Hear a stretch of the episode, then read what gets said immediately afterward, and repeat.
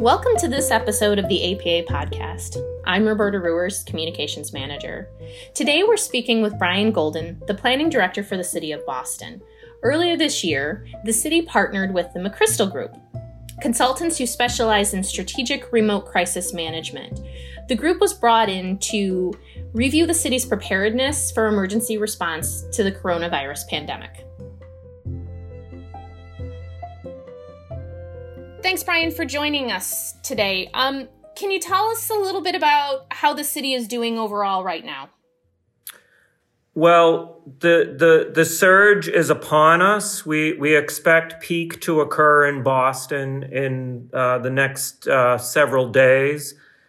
Uh, we're at mid-April now, and late April uh, through the middle of May is expected to be peak and surge time in Boston. We are one of the hot zones if you look nationally at where the the infection and the crisis is greatest. Uh, uh, unfortunately, we find ourselves in in a dangerous uh, position with regard to the numbers infected, the numbers hospitalized, and the numbers who are uh, losing their lives. As of this morning or late last night, we were just under a thousand deaths in the state of Massachusetts and we expect the hospitalization rate and the death rate uh, to climb steadily for the next uh, several days. And really, uh, the, the surge will continue to put really significant demand on the healthcare system in Metro Boston and throughout the state uh, well into May. Wow. I think this is an interesting time to be talking about your work with the McChrystal Group um, in terms of crisis management. Can you share with us a little bit about the motivation for the city to work with the group and the process? Sure. So the McChrystal Group has become a really important part of Boston's response to the COVID crisis.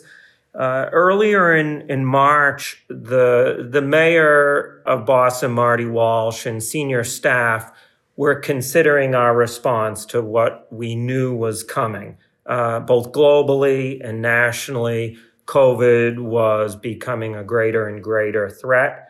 And the mayor wanted to make sure that Boston's planning to deal with such a crisis was up to the task and that our ability to execute those plans was appropriate.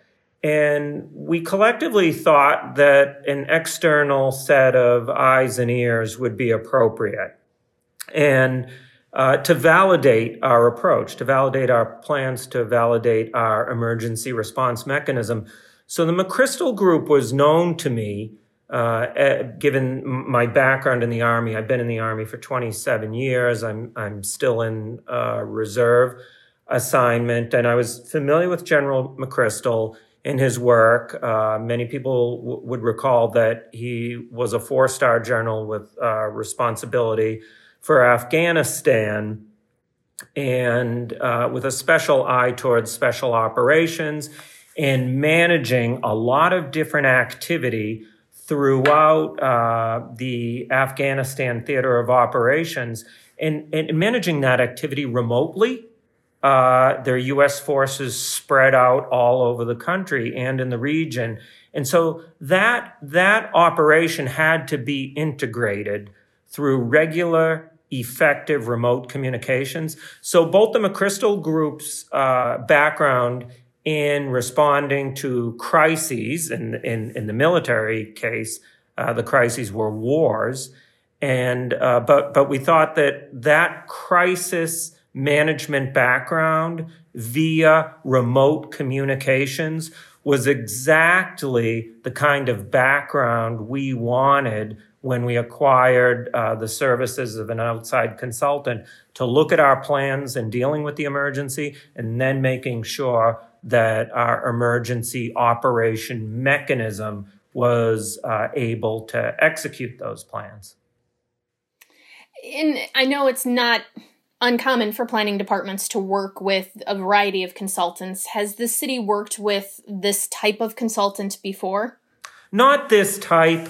this is uh, this is a response that was prompted by a an unusual crisis, the the worst pandemic in 102 years in in the United States required us to think differently about what our needs were, the, the nature of the external uh, critique that we needed was different because the the threat the need was different. Obviously, we hire a lot of planning consultants, urban urban planning consultants. We hire engineers.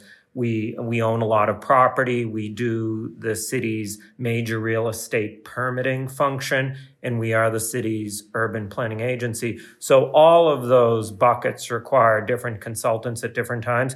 And when the new mayor uh, came into office, not so new anymore, he's been mayor for six years. We're midway through our second term. But when the when the mayor came in in 2014, we had firms like KPMG in here. We had McKinsey come in to look at our operations and to recommend improvements. Some more, more conventional management uh, consultants to look at our operation and see how we might improve it.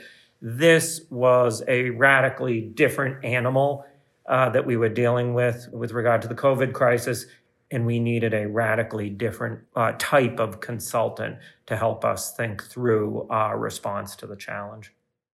Can you talk a little bit about how the McChrystal Group helped you or proposed to help the city prepare for a pandemic emergency? And like you said, the likes of which we haven't seen in over 100 years. So there's that a little bit of the unknown as well. No question. And, and is often used a, a phrase in the army no no plan survives contact with reality or no plan survives contact with the enemy and it doesn't mean the plans are worthless. It means that the plans have to be tailored to the reality on the ground. And so there were a variety of, of plans that the day the McChrystal group showed up, we dropped on them. They showed up on a Sunday evening. I think it was March 22nd. And uh, we'd had conversations a few days before that about uh, the, the nature of the consultancy we needed. We began to drill down on uh, the McChrystal Group, the mayor of Boston, had an excellent conversation, uh, I believe, on a Friday or Saturday with General McChrystal himself. And the McChrystal Group arrived late Sunday evening. And we brought them all the plans that we thought were relevant to the city's crisis response. They pored through them over uh, the, the ensuing days and identified uh, gaps and resource needs and, and, and one of the first things they pointed out was that while a lot of the planning that had been done, I mean, there was a pandemic plan that the city had, had created years ago. Uh, there'd been a more recent, a very recent iteration in early March that, that sought to refine that pandemic plan and tailor it to COVID. But what was immediately identified as a gap was the fact that most agencies had plans that were very much uh, vertically focused. What would that agency itself do given that agency's uh, public service mission? And they were not as integrated as well as they could have been. They were not, uh, the resources were not as clearly identified as they could have been. And, and, and when the resources aren't identified clearly, there is obviously the potential for uh, conflict. Maybe different agencies expect to have access to the same resource, not realizing that there is the potential for a conflict in the competition for the limited resource. So what the McChrystal Group did fast and furious was to deconflict, to integrate uh, all of these plans, identify the gaps, and immediately fill those gaps, identify resources that weren't essentially being cannibalized by other city agencies so that we had a, a clear view of reality, what the agencies would do and what the resources they would need to do their jobs were. And, and so we, we made sure each agency had what it need, had appropriate goals in the ways and means and resources to accomplish those goals, but also in the context of a unity of government approach. This, what they really helped us build was a perspective that focused on the whole of government uh, really the sum of all its parts, working cohesively and collaboratively together. And, and within 48 hours, the McChrystal Group had stood up a whole of government crisis response mechanism. Literally, we began to meet a couple days after their arrival every morning virtually uh, through a video teleconferencing. Every morning at 8 a.m., all of the relevant agencies' leaders are on a video teleconference talking to each other, briefing about what the current reality looked like, what the current demands on their agencies and their plans were, what needed to be adjusted, what needed to be supported by other agencies, so that in real time we are identifying uh, the the truth on the ground and who was going to do what with what resources to address that. So that not only we have clarity about the agency that was acting but also what the support was from other agencies. So they really help build us this infrastructure overnight that that dealt with the sharing of information critical thinking and addressing day-to-day needs for as long as we need to be doing it Wow. Can you, so listeners can understand, how many agencies are approximately part of this meeting and group that you have together now? There's about 40 people on the 8 a.m. video teleconference every day. And that's uh, every day of the week. It's Saturdays and Sundays included. Okay. And tell us a little bit about how this whole process has maybe changed the role of planners or plan the planning department within the city or how you see this moving forward um, post pandemic? Sure. So I'll, I'll, talk about right now what some people are doing. First of all, the planning department continues to function. A lot of what we do uh, in the communities and the neighborhoods, uh, the, the the planning meetings and the real estate development permitting meetings that occur uh, in our neighborhoods have been suspended. No surprise there. But a lot of the more detailed work can continue to be done remotely. And our planners and our project managers on the, the development permitting front continue to work on the details, continue to engage uh, civic activists, developers, uh, a whole range of uh, stakeholders in our processes remotely. But there are also people who are responding to the crisis. For instance, there is a team that was set up. It has urban planners and it has some of our development review folks and some other professionals involved that are refining the city's uh, food access plan. Right now, you have a lot of vulnerable people who need to get food who had difficulty getting the food. It might be elderly people. It might be uh, folks with disabilities. It might be school age children who are used to getting their breakfast and lunch at the Boston through the Boston public school system. So we are knitting together all of the public agencies and the nonprofit agencies, making sure we identify the gaps in access to food and making sure we have a mechanism to get food to the people who need it. So that is a function that this agency has taken on. Again, very unusual given what we normally do for a living here, but it's an essential task. And because uh, we are a planning agency, not necessarily a pandemic response planning agency, but we are being called upon and happy uh, to respond to that specific need. My my role and the role of some others in the agency has been uh, to work with the McChrystal Group in part on this whole of government approach. Uh, every 24 hours, there's a whole lot of action items that come out of that 8 a.m. call that are worked throughout the day and then updated later in the day or the following morning on the 8 a.m. call. So there is that a huge variety of issues that need to be worked there. Some of us are dealing with that. We just stood up a major field hospital in Boston at our convention center, 500 hospital beds and 500 beds for uh, the unsheltered population in the city that is COVID positive but has no place to go. They don't have a home to go to. They can't go back to the shelter that was their temporary home because we can't have COVID positive people infecting people who are not COVID positive. Pretty basic stuff. So we have a thousand bed facility at the convention center that just started operating a couple days ago. So that effort was worked on and continues to be worked on by a variety of, of professionals in the agency. One of our staff came from New York a couple years ago, worked in the Bloomberg administration on uh, Hurricane Sandy recovery efforts. That person came here to work on climate change and resiliency. He's got his old hat back on and is doing emergency response is playing a pivotal role in networking the city, the state, and the federal government on uh, addressing logistical needs, primarily as it relates to this new field hospital, but also in a variety of other ways. So people are being tasked with things that uh, they never really dreamt at all possible or likely and we're all happy to play a role. So that's the immediate need that the agency is is addressing. That's just a few of the things I, I think might be worth noting.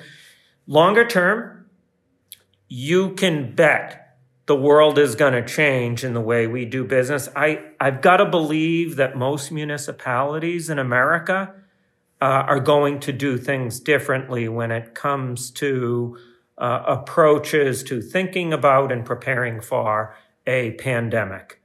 Uh, back in back in the early you know 2000s, in the wake of the terrorist attack in New York City, and you know constant discussions about the fear of nuclear, biologic, and chemical uh, warfare, the, the so-called NBC weapons of mass destruction, there was a lot of concern about whether or not a pandemic could occur either naturally, organically, or induced by bad actors.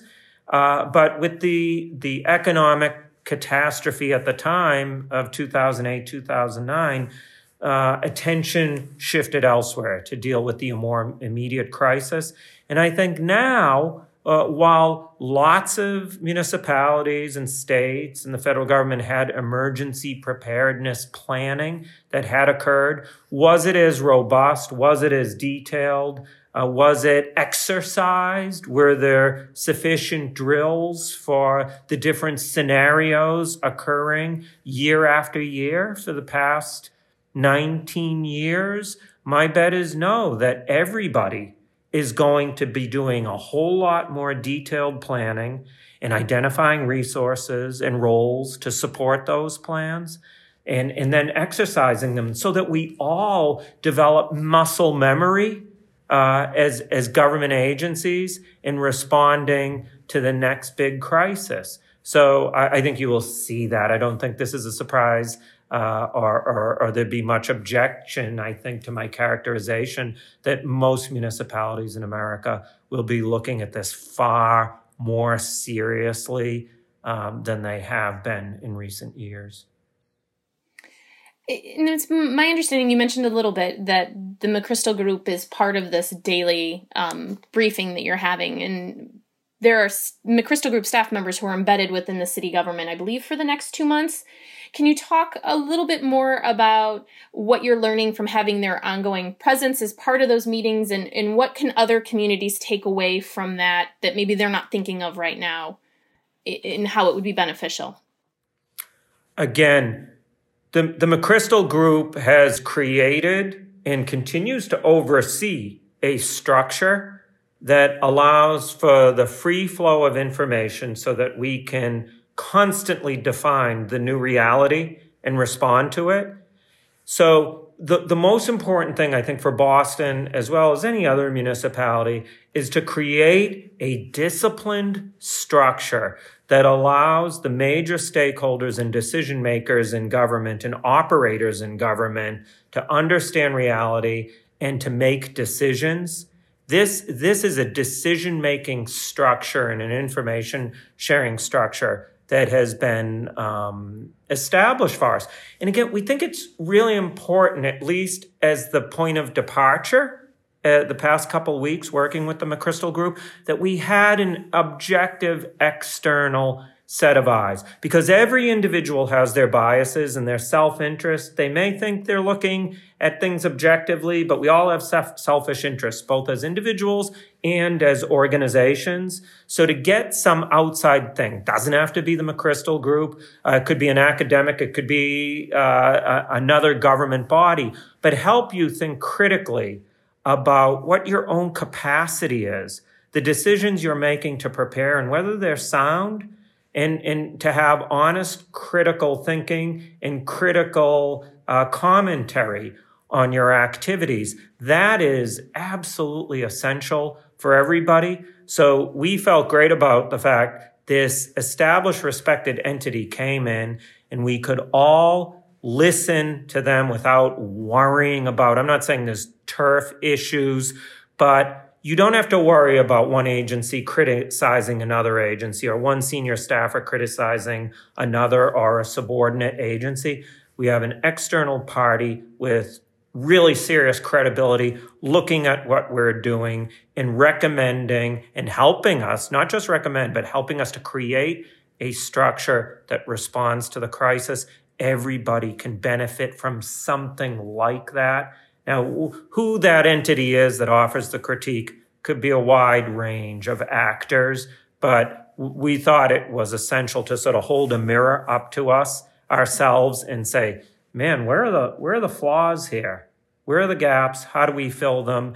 And and we were obviously doing it. This is the quintessential fixing an airplane engine while the plane's in flight.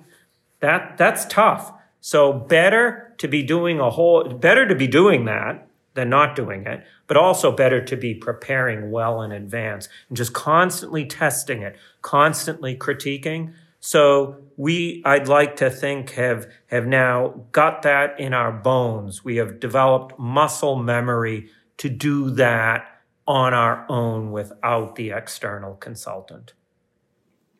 Can you talk to us a little bit about some opportunities for planners kind of in helping to develop this communications infrastructure you mentioned at? Planners you know are very good at communicating and making sure all um, ideas and groups are brought together. How can the profession benefit from this and move forward? So that thought process has already begun uh, again, we're dealing with a, a, a, very serious crisis and we're plugging in as many people as we believe will provide value to the response. And that's occurring daily here. One of the, one of the things I instituted the first week after we essentially shut down business in, in uh, City Hall as far as the, the full complement of Boston Planning and Development Agency staff coming to work. There are literally maybe two or three people here a day out of the 250 who do work here. But every Thursday, uh, this will be my fourth tomorrow, we do an all staff conversation with everybody in the agency. I share what I know about the response to COVID. Again, give, give people a feel for the whole of government, integrated approach that has been adopted and continues to be refined every week, some of the major activities. I always focus on the particular role that the agency is playing in the crisis response with the notion that as time goes by, the agency will begin to understand how we played a role and, and just as importantly, how we can continue to play a broader role week to week in this crisis, as well as prepare for uh, the next. Uh, I think for years to come from now on, you will see the planning uh, division within this agency, which is the biggest piece of the agency. It is uh, the largest uh, division uh, within the, the BPDA. You will see more of those professionals identify opportunities in our neighborhood, in our downtown planning efforts to, to begin to prepare for the next major public health and or other crisis. For instance, you know, we're already talking about what are the things we, we adopted uh, a citywide plan. The first done in 50 years was adopted in 2017. What were some things, if we were to go back and look at that document just a couple years ago, it was adopted. What would we do differently? Uh, for instance, the, the hospitals. The hospitals are a big part of life in Boston. We're a major, you know, medical behemoth. There are 10 major medical centers. Uh, what should we, what should we have done? What should we do going forward to address the need through institutional master plans, for instance, which every hospital has? What should we be doing to identify uh, means by which they could prepare for a surge? Right now, Boston is, it has been uh, operating under the assumption we need to create about 50% more hospital beds generally than we have in the medical centers. Not clear whether that number is what we will ultimately need, but we have been acting with that as an, an informative goal to our behavior. So could we have done something that really began to think about that through either our macro planning or through the IMPs, the institutional master plans that every hospital has.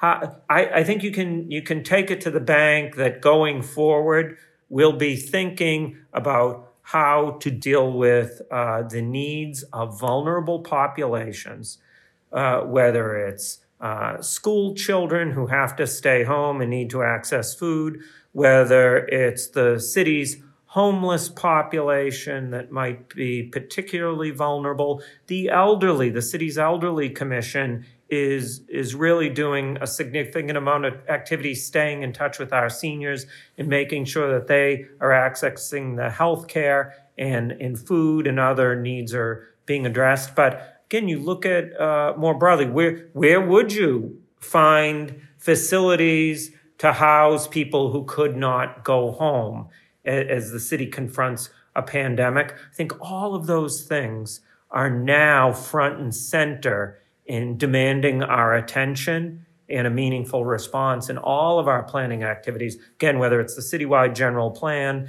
the neighborhood planning that's going on, or the institutional plan that's going on, there is something about the pandemic that will inform our decision making and our activities in all of those areas going forward. And Brian, you've hit on a couple of times already as we've been talking um, kind of lesson learns about you know a centralized infrastructure having someone come in and kind of bring the community together um, what other kind of lessons from this emergency response and covid-19 planning um, can you recommend for other communities to consider beyond what we've already talked about anything else that's like this is what you should be thinking about and maybe it's for a community that their peak might be coming down the way a little bit with covid or heaven forbid, another pandemic hits us?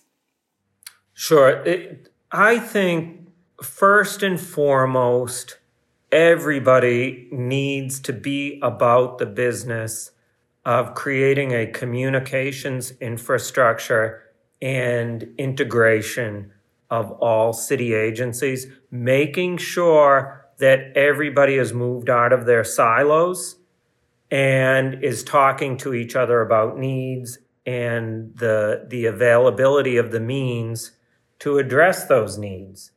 That is the most crucial thing. Where our peak is almost upon us, the peak and weeks of surge, uh, where the medical system's capacity will be strained and, and probably exceeded. That's why we've created uh, a major new field hospital, and we're seeing other facilities being brought online to deal with the demands that the surge will place on our system. But you, every every municipality that is confronting this needs to make sure that they are talking to each other within their within agency to agency interdepartmentally but also with their state we've learned an awful lot about how to seek both support in the form of professionals personnel as well as supplies in equipment through the state uh, emergency management agency, which then goes up to the federal emergency management agency, FEMA.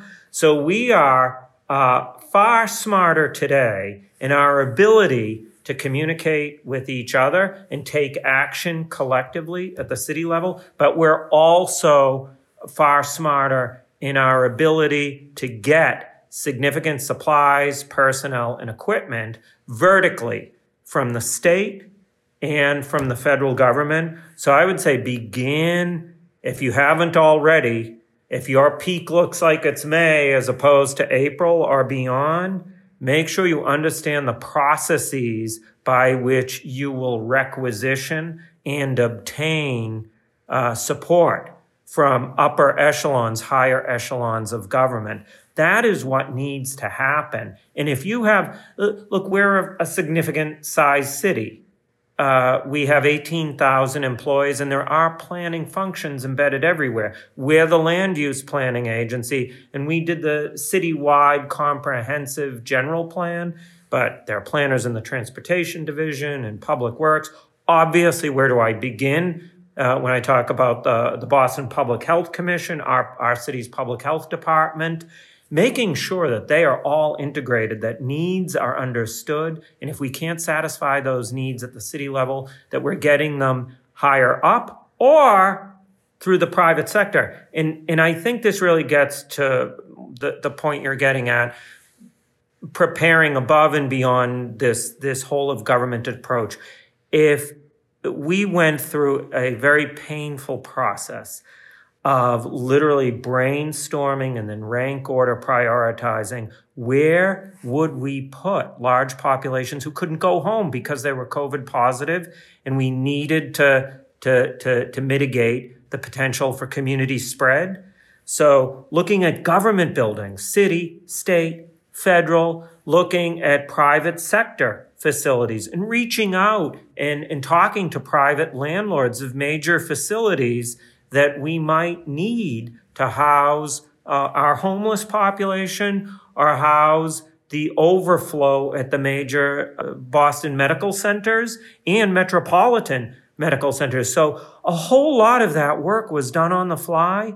And there's no good reason why going forward, we can't be having those conversations well in advance. If we needed a major facility to house people or to treat people for medical needs associated with a pandemic, where would those facilities be? Have we got plans to flick the switch and turn them on? Uh, that can all be done now. If you haven't done it already, you should be doing it, and we should all be doing it uh, well into the future and just constantly refining availability of facilities and personnel and resources, supplies, equipment.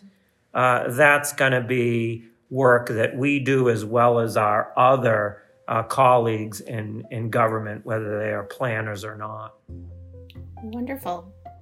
Brian, I want to thank you so much for taking the time. I know you're very busy um, to kind of talk with us a little bit today and to also share some really wise um, information for other communities to consider as we're all facing the pandemic together.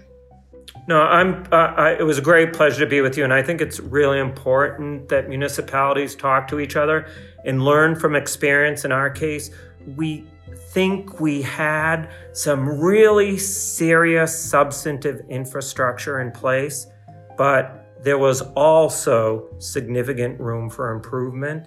And, and I'm really pleased to be able to offer you a candid assessment of where we were and, and how uh, other municipalities in the country might benefit from our experience.